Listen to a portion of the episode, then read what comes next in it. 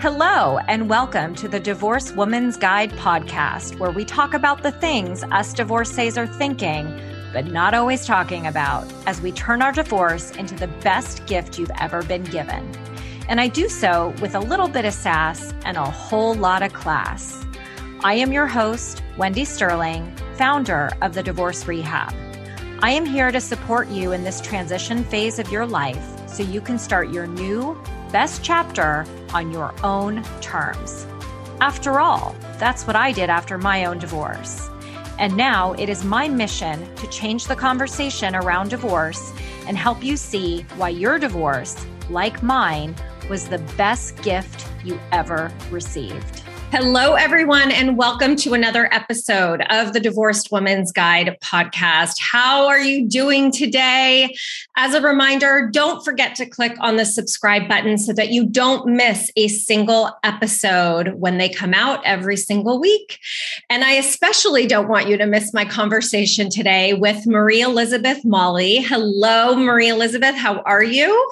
Hi, Wendy. I'm doing great. How are you? I'm so good. And I'm so excited to talk to you today about relationship alchemy. So, people are probably wondering, what is that? Because I know that's what I said. And we will dive into that, everybody. But before we do so, I'd love to share more about Marie Elizabeth with you guys. So, as a relationship alchemist and two time TEDx speaker, Marie Elizabeth Mali shows visionary women how to cultivate deeper love and connection in their their intimate relationships. Drawing on her master's degree in traditional Chinese medicine and over 20 years of working with clients, she teaches women how to show up as authentic leaders in their relationship and work instead of twisting themselves to fit in. I love that, by the way. Marie Elizabeth's work has been featured in Thrive Global. SWAAY, which is pronounced Sway, I believe, and Forbes. Marie Elizabeth is also a member of the Forbes Business Council. She's a published author with an MFA in poetry from Sarah Lawrence College. And a fun fact about her is that she's also an underwater photographer who has a thing for sharks you are the coolest person I think I've ever had on my podcast. and I, you know, for those of you who uh, are listening, you should check this out on YouTube because behind Marie Elizabeth right now is this beautiful piece of art that she took as a, she's the photographer of the picture and it's stunning. So definitely go to youtube so you guys can can check it out. But marie elizabeth i sorry i'm very distracted by your bio yeah, and, whales, whales are really something special and spectacular. I, they, yes, they merit all the distraction. Yes, yes, they do. Um, and you know, I we were talking before we hit record, everybody, and I am really excited to talk to Marie Elizabeth about you know relationship alchemy, and more importantly, I love how you say we get to show up as leaders in our relationships. I just I that resonates very deeply with me. But before we dive in, I really would love for you to share with our audience your story and how it is that you came to create this business that you have created such an incredible uh, new phenomenon. We're going to call it a phenomenon because it love and relationships need a little bit of a shakeup. And I love your position on this. So share how this was born and where it came from. Well, I firmly believe that we teach what we most need to learn. So my whole life, really since I was 17, I've had a very clear sense of my purpose, of what I'm here to do. And even though how that purpose has unfolded has changed. So after college, well, back then I was doing theater and music. After college, I did massage. Then I got my acupuncture degree and began practicing that. Then I became a poet for 10 years. Then I came back to coaching because I had already been coaching before, but I came back to coaching in 2015. And through the whole through line has been a sense that I'm here to bring people out of their ordinary daily experience and offer a new experience, a new way of seeing things, a new depth of connection to themselves, so that when they return to their life, it feels different, it looks different, they show up different, They're, they, they have more access to who they truly are. And so, even with all this clarity around what I'm here to do, my relationships were always the hardest spot for me in my own life. And part of it was my passion for my work. I've always been super a workhorse, very dedicated, love my clients. So th- there was always tension there in my relationships between my work life and my attention to the relationship. And really, after my divorce in 2012, I decided, you know what, it's time in, in the sort of grief and the maelstrom of, oh my God, I've failed and everything we go through after divorce even if it's a divorce that we wanted, which it was, and it was amicable and all of that. But even so, there's still so much to release and unpack, as you know, yes. and as your listeners know, that I took a decision, you know, this is the area that I really need to focus now. I've been doing personal growth work since 1990. And here we are in 2012, and my marriage just ended. And it's really time to turn my attention specifically to understanding what makes us tick and what makes me tick and how to do it better. So, because even with all that growth, it doesn't necessarily mean you know how to relate. it's true. It's true, you know. And so, uh, so I dedicated myself for two years. I did a really deep dive into relationships, sexuality, coached around it, was coached around it, and out of that, I, I reawakened my love of working with people and realized, oh, this thing I'm learning and actually finally being in the relationship with the love of my life and having it be living and breathing and growing and a support to each of our growth. I wanted to bring that to others because if I can do it, you can do it. 100%. It's possible. Yeah, and and that's that's what I love, right? Is that so many people think, oh, well, that's that's good for you. I'm glad it works for you. And, you know, I love that, you know, you and me, we're sitting here on the other side. We live and breathe what we teach and what we preach. So, so can you break down a little bit more for our audience? So, relationship alchemy, what does that mean? What is the alchemy of relationship that you teach? Well, so alchemy traditionally is a practice. I mean, in the medieval times, it was about turning lead into gold, right? How could they do that? But on a psycho spiritual level, it's really about learning how to turn the lead in your relationship, in your life, those places of conflict and discomfort and where it's hard into relationship gold. And what I call relationship gold is the ability to maintain your connection and deepen your intimacy in such a way that even if you're in conflict, you're still growing together. You're still deepening your connection. You're still alchemizing, as I like to call it, the places in you that need to be healed, that tend to block love, that don't fully believe you get to have it, like all those little parts of us stuck back there in the subconscious yeah. that get triggered by our relationships. Right those places get to come into the light, get to be turned into fuel for deepened intimacy, as opposed to being the things that break us apart. Yeah. And and going through divorce and you've been through it and you know a lot of my listeners you know some of them are in it some of them are through it some of them are thinking about it um, and and so so many of us stay in that place of grief right? We are stuck there for a really long time. And so some people may be hearing this and going this sounds great but i'm still a piece of lead. What is my first step? You know in alchemizing my grief that stage 1 that a lot of people are stuck in. That would be to to allow yourself to feel it mm-hmm. to let yourself be there I feel like there's way too much of a push in the personal growth world to get through things quickly and move on. Mm-hmm. And grief, I find, is one of the things that if we fully allow ourselves to feel it all the way in, all the way down, then when we come out of it, we actually genuinely come out of it into a new space. Whereas if we are trying to sort of manufacture uh, movement, mm-hmm. you know, and and be like, okay, I'm moving on, and you know, it, it's it's just not always up to our conscious will. Yeah, is what I see. And so the first stage is to let yourself be sad. It's okay to be sad. And you might have a lifetime of grief that gets to come up because of this divorce grief. So if the grief feels bigger than is commensurate, know that there's likely old, old, old grief that's that's like, oh goody, I get to I get to come out now. Right. Like, I get to pile on this grief because grief is finally big enough that I get to come out too, right? So so don't get don't be hard on yourself if you're sad. Don't don't push yourself, force yourself anywhere you know the, the flip side is also true. Don't wallow. I mean if a part of your soul is saying hey it's time to get up and go out and do stuff and you're refusing to do that that's a different story.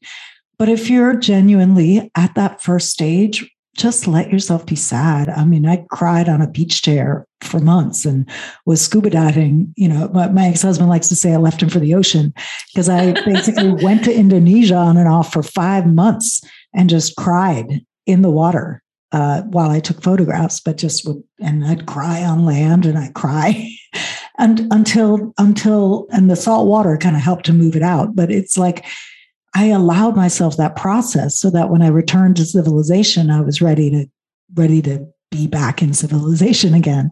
Yeah. And now I'm, I know I'm super fortunate that I was able to do that and not everybody can do that. But even within the confines of a very busy and regimented life, especially if you have kids, and things like that, you know, uh, you can still allow yourself pockets mm-hmm. of grieving if it before bed, first thing in the morning, wherever you can fit it in, let your hair down and grieve. Yeah.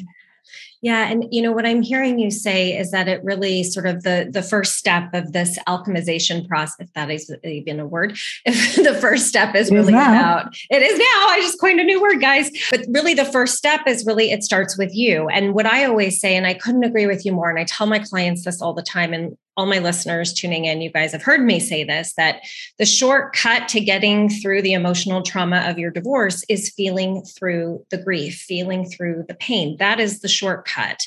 Yes. And so, you know, you know, think about a science experiment, right? Think about when you're trying to turn one thing into another. Well, what is the first step? It's really about understanding the composition, right, of yes. who it is that you are. And once you're able to really this is why I love this word alchemy is because it's really about understanding the properties of you in order for you to mold and become still you, but a better version, a shinier, more worthy version, right? Is figuring that out to start. So I want everybody who's tuning in to hear that that's why it's so important for you to really feel through everything before jumping in. Like yes. having relationship with yourself, understanding your own composition is step one.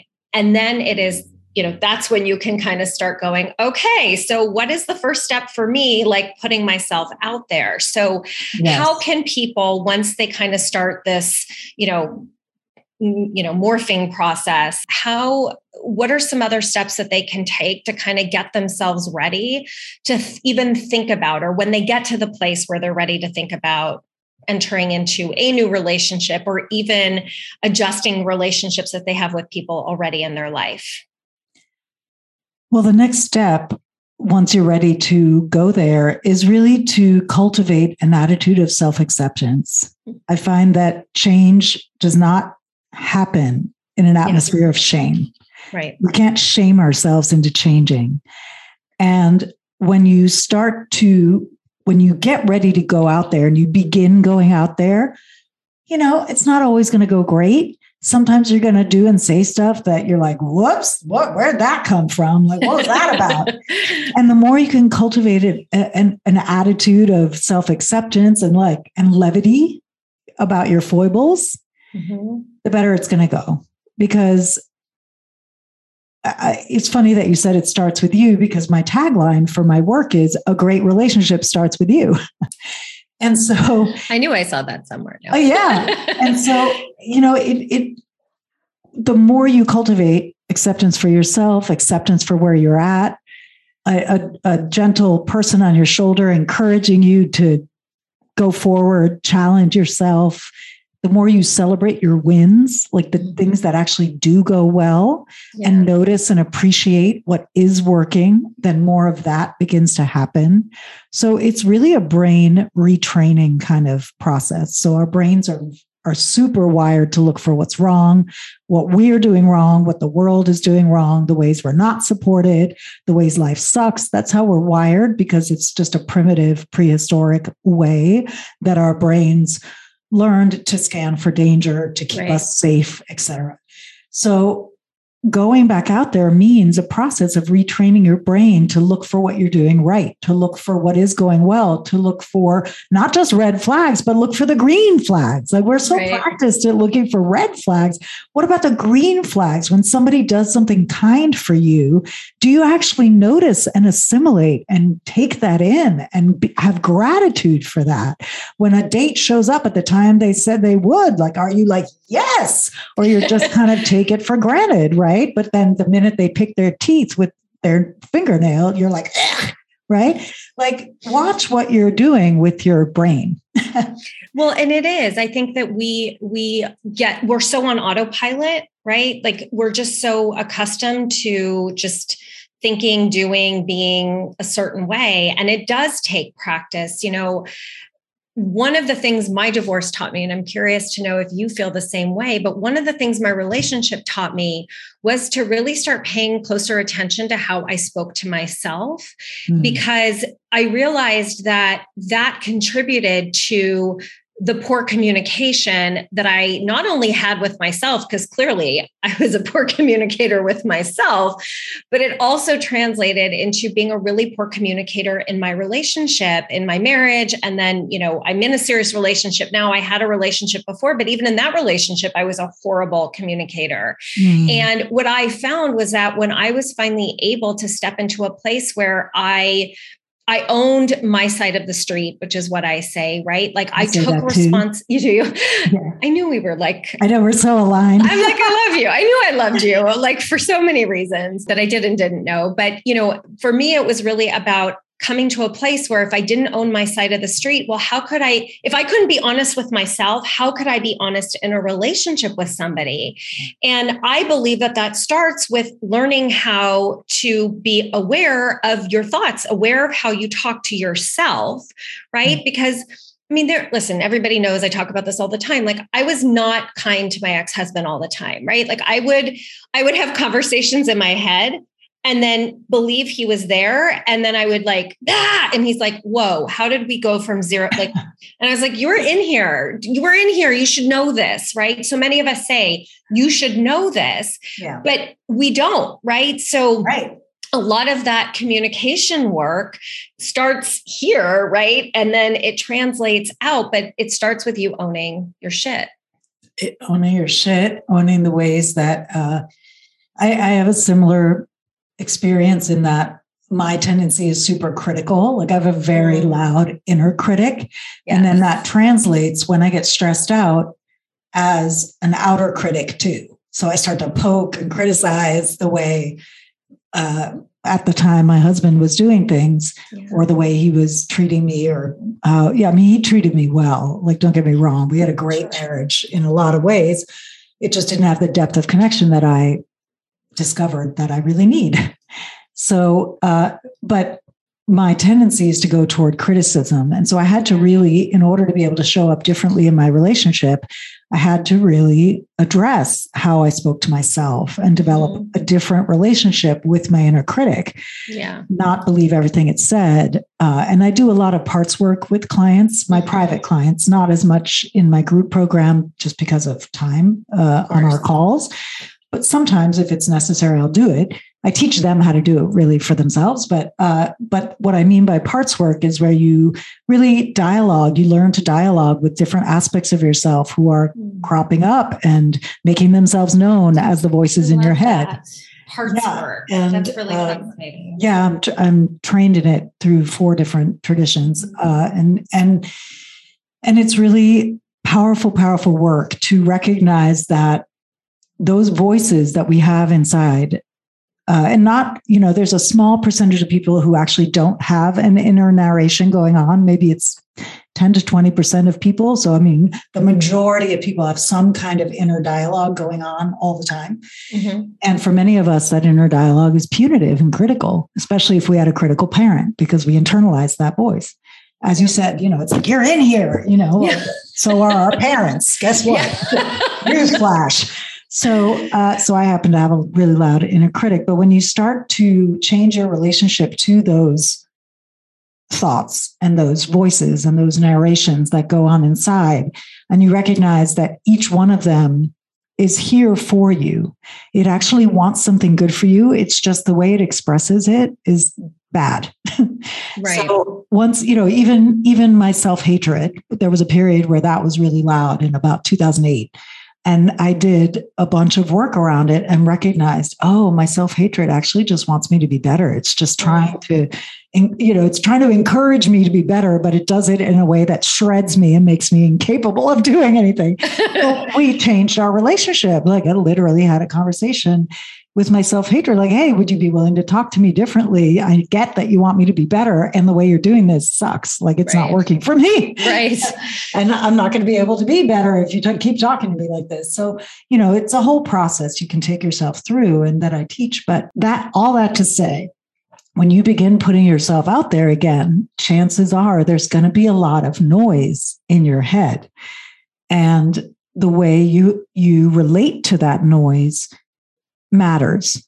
You can't ignore it. You can't you can say no to it. Like you can literally just go shh, we're not doing that. And I recommend you do that if if your voice tends to berate you in some mm-hmm. way. I recommend that you do that. But also take a moment to to get to know it what does it want for you there are questions what what do you want for me? Like mm-hmm. for me not do you want what do you want for me? No it's like what do you want for me? Mm-hmm. and how could we work together given you want me to be happy and i want me to be happy? How do we work together more effectively to make that happen? Are you willing to have a change in job description? Are you willing to talk to me in a different way? Are you willing to step aside on a date when I need to focus and we can deconstruct it later together? like whatever occurs to you, right? Right. In the moment. But really learning to have a different relationship with your own thought process that's supportive, that's aligned, because your brain's not going to let you do anything it doesn't want you to do, right? right. Ultimately, this is where self sabotage comes in, sure. right? So it really behooves each of us to learn how to befriend our own heads. And yep. through that befriending, we then get much more space and freedom to date and try out new things and experience relationships and break old patterns. Mm-hmm. You know, there's always such a fear of recreating the past. And we recreate the past when we haven't dealt with the unconscious material that created it in the first place. So incredibly true.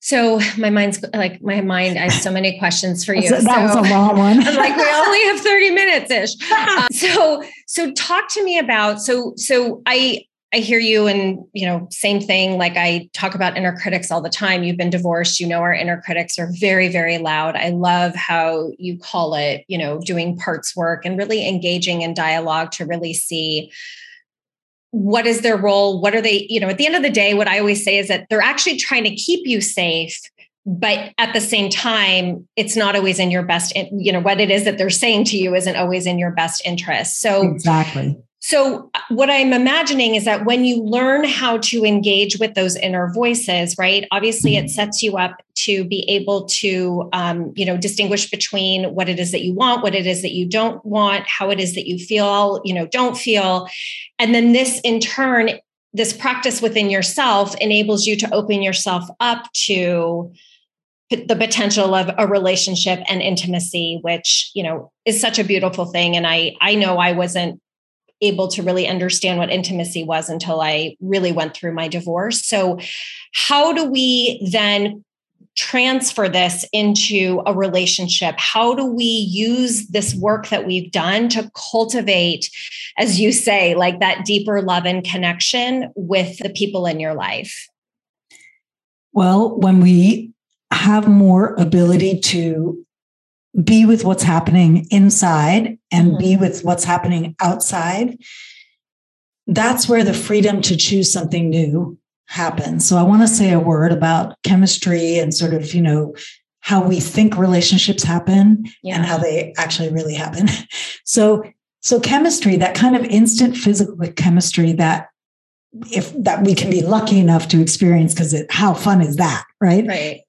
That's often coming out of some way that that person plugs into a very young part of you, like your childhood wounding, whether that's an mm-hmm. abandonment type wound or a, or a lack of worth type wound, whatever the wound is. The more someone activates that very, very primal old stuff, the more intense the chemistry is going to be. Mm.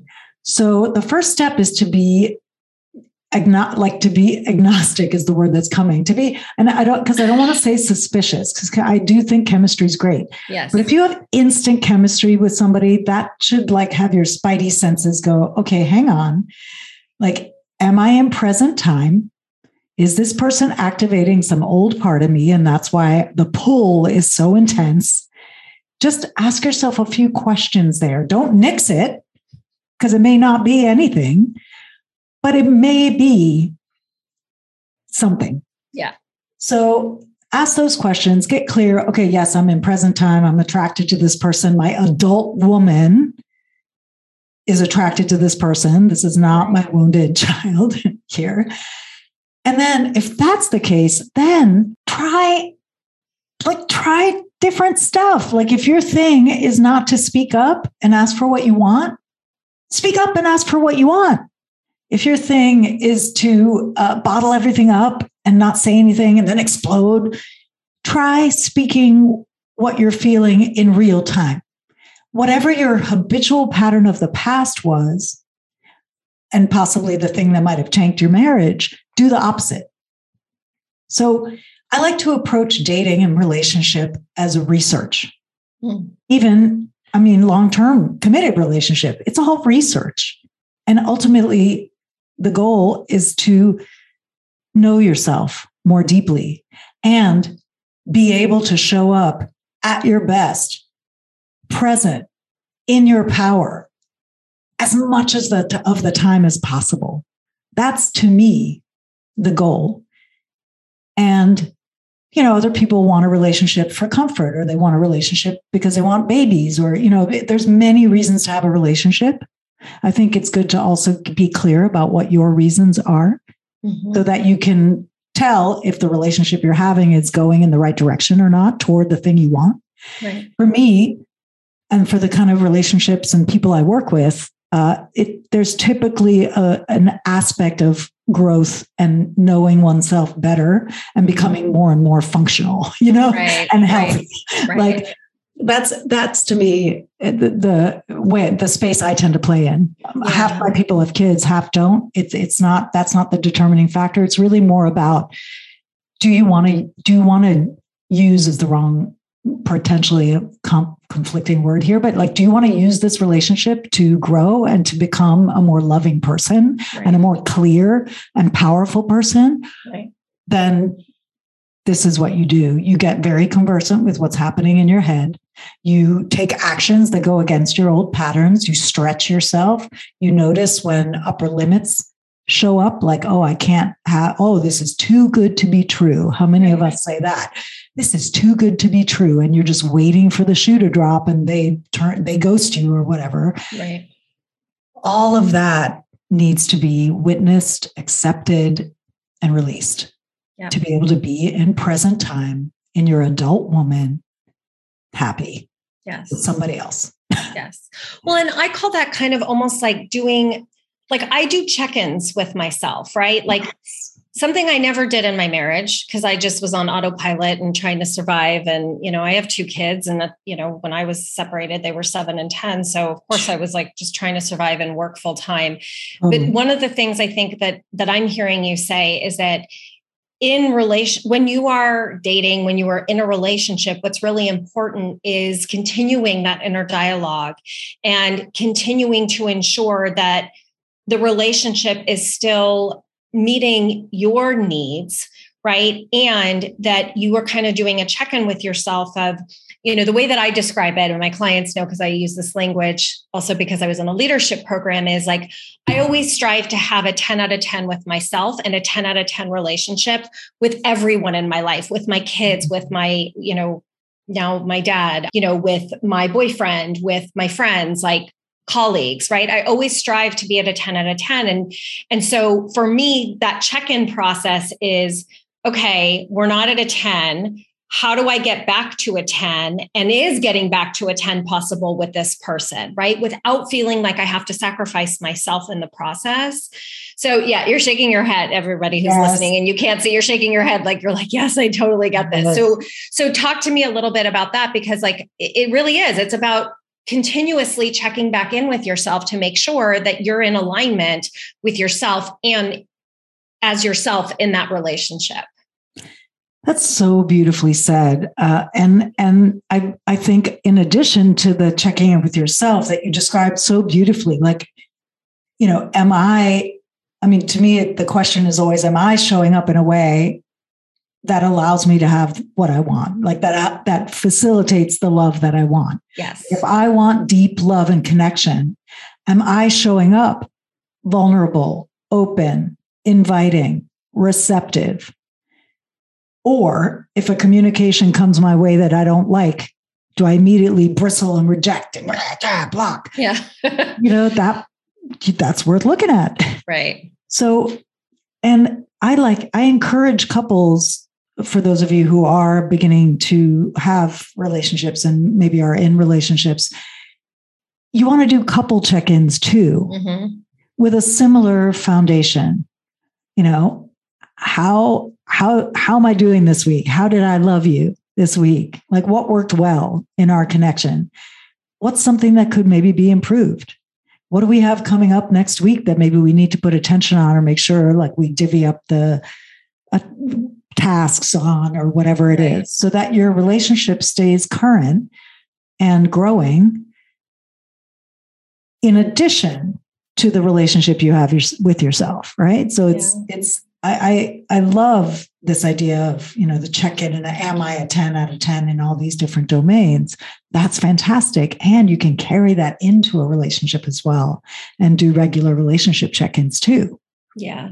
I love that. I I love that check-in. Actually, I'm probably going to use that with my boyfriend this week, and I, I love that new tool. I'm like, you just gave me a new tool. I'm going to try to check that out. That, I think that's brilliant. I think that's so important, and even doing those check-ins with yourself, Marie Elizabeth. I mean, I feel like we could talk for like two more hours. Um, so maybe we will. Maybe we'll make this a two-part series. But as we're coming to a close in our conversation today, you know, what is one thing that you want to leave our listeners and our viewers with that? Uh, that they that will you know continue to inspire them to uh, see the the gold at the end of the rainbow. Ooh, that was really powerful. I like that. Met- I love metaphors. We were talking about lead to gold. I'm like, how can they f- see the gold at the end of the rainbow? Amen. Yeah, because it can get so easy to be stuck in the rain, right? Yes. So, as much as possible, I always say this over and over again cultivate an attitude of curiosity. Mm. Stay curious about your experience. And as much as possible, allow yourself to be present to it. That doesn't mean don't watch TV and check out sometimes. Like if your system needs to check out and rest and restore with something quote unquote mindless, have at it. It's really about the permission to be exactly where you are, be curious about your experience, and you'll know when you're ready to take ne- the next step, when you're ready to push yourself harder, when you're ready to challenge yourself to do something that's scary. You'll know if you stay curious with yourself, if you give yourself permission to be exactly where you are, and you cultivate kindness towards yourself.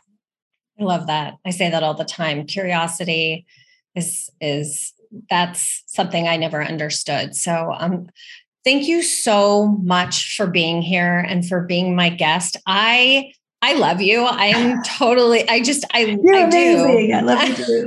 I do. I really do. We get to meet each other next week, which I'm very excited about. Obviously, I want my audience to know where it is that they can find you. So, um, how can people find you, get a hold of you? I know that you also have an amazing assessment available that everyone can go check out too. So, I share, do. please. Yes. Well, my website is relationshipalchemy.com and the assessment's available right there on the homepage. And this this particular assessment is for folks who are uh, partnered or dating.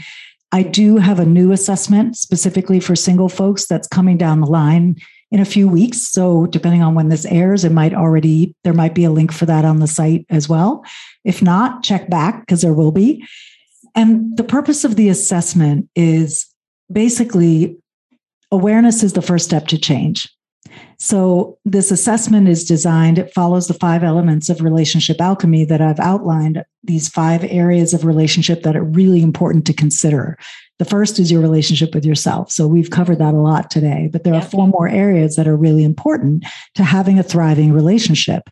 So, in this assessment, you get to see in about four or five minutes which areas are working great and which areas could use your attention and where you need to focus to have them be just like you were saying a 10 out of 10 so i invite you to take the assessment and uh, and if uh, women you're also invited to join my free facebook group which is relationship alchemy with marie elizabeth Mali and yeah, there's just lots of ways to access. There's a podcast, there's a free weekly live as well.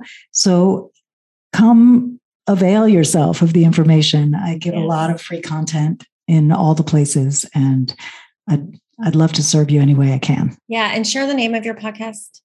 The podcast is called Relationship Alchemy, and the Relationship Alchemy Live is the weekly live.